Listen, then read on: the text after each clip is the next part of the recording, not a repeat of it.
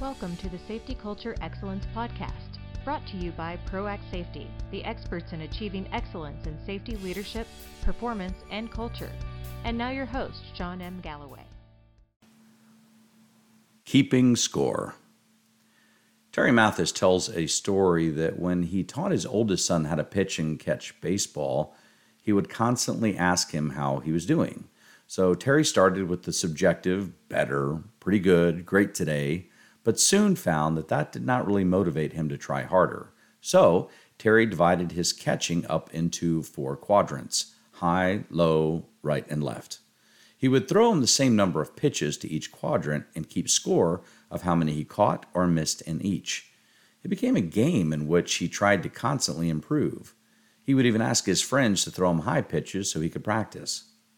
Recent studies have proven that metrics that show progress towards a goal are powerful motivators.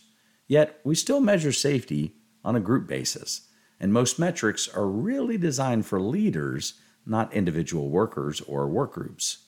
Opportunities for motivation and progress are lost for lack of measurements. Organizations need data to manage safety, but individuals need data to manage their own progress. Set improvement targets and measure progress toward them on an individual and group basis as well as organization wide, and see if the people, the whole workforce, and lagging indicators improve. As trusted advisors to those on the path toward safety excellence, we firmly believe the approach taken must be collaboratively defined and customized to the culture and unique realities of the individual business.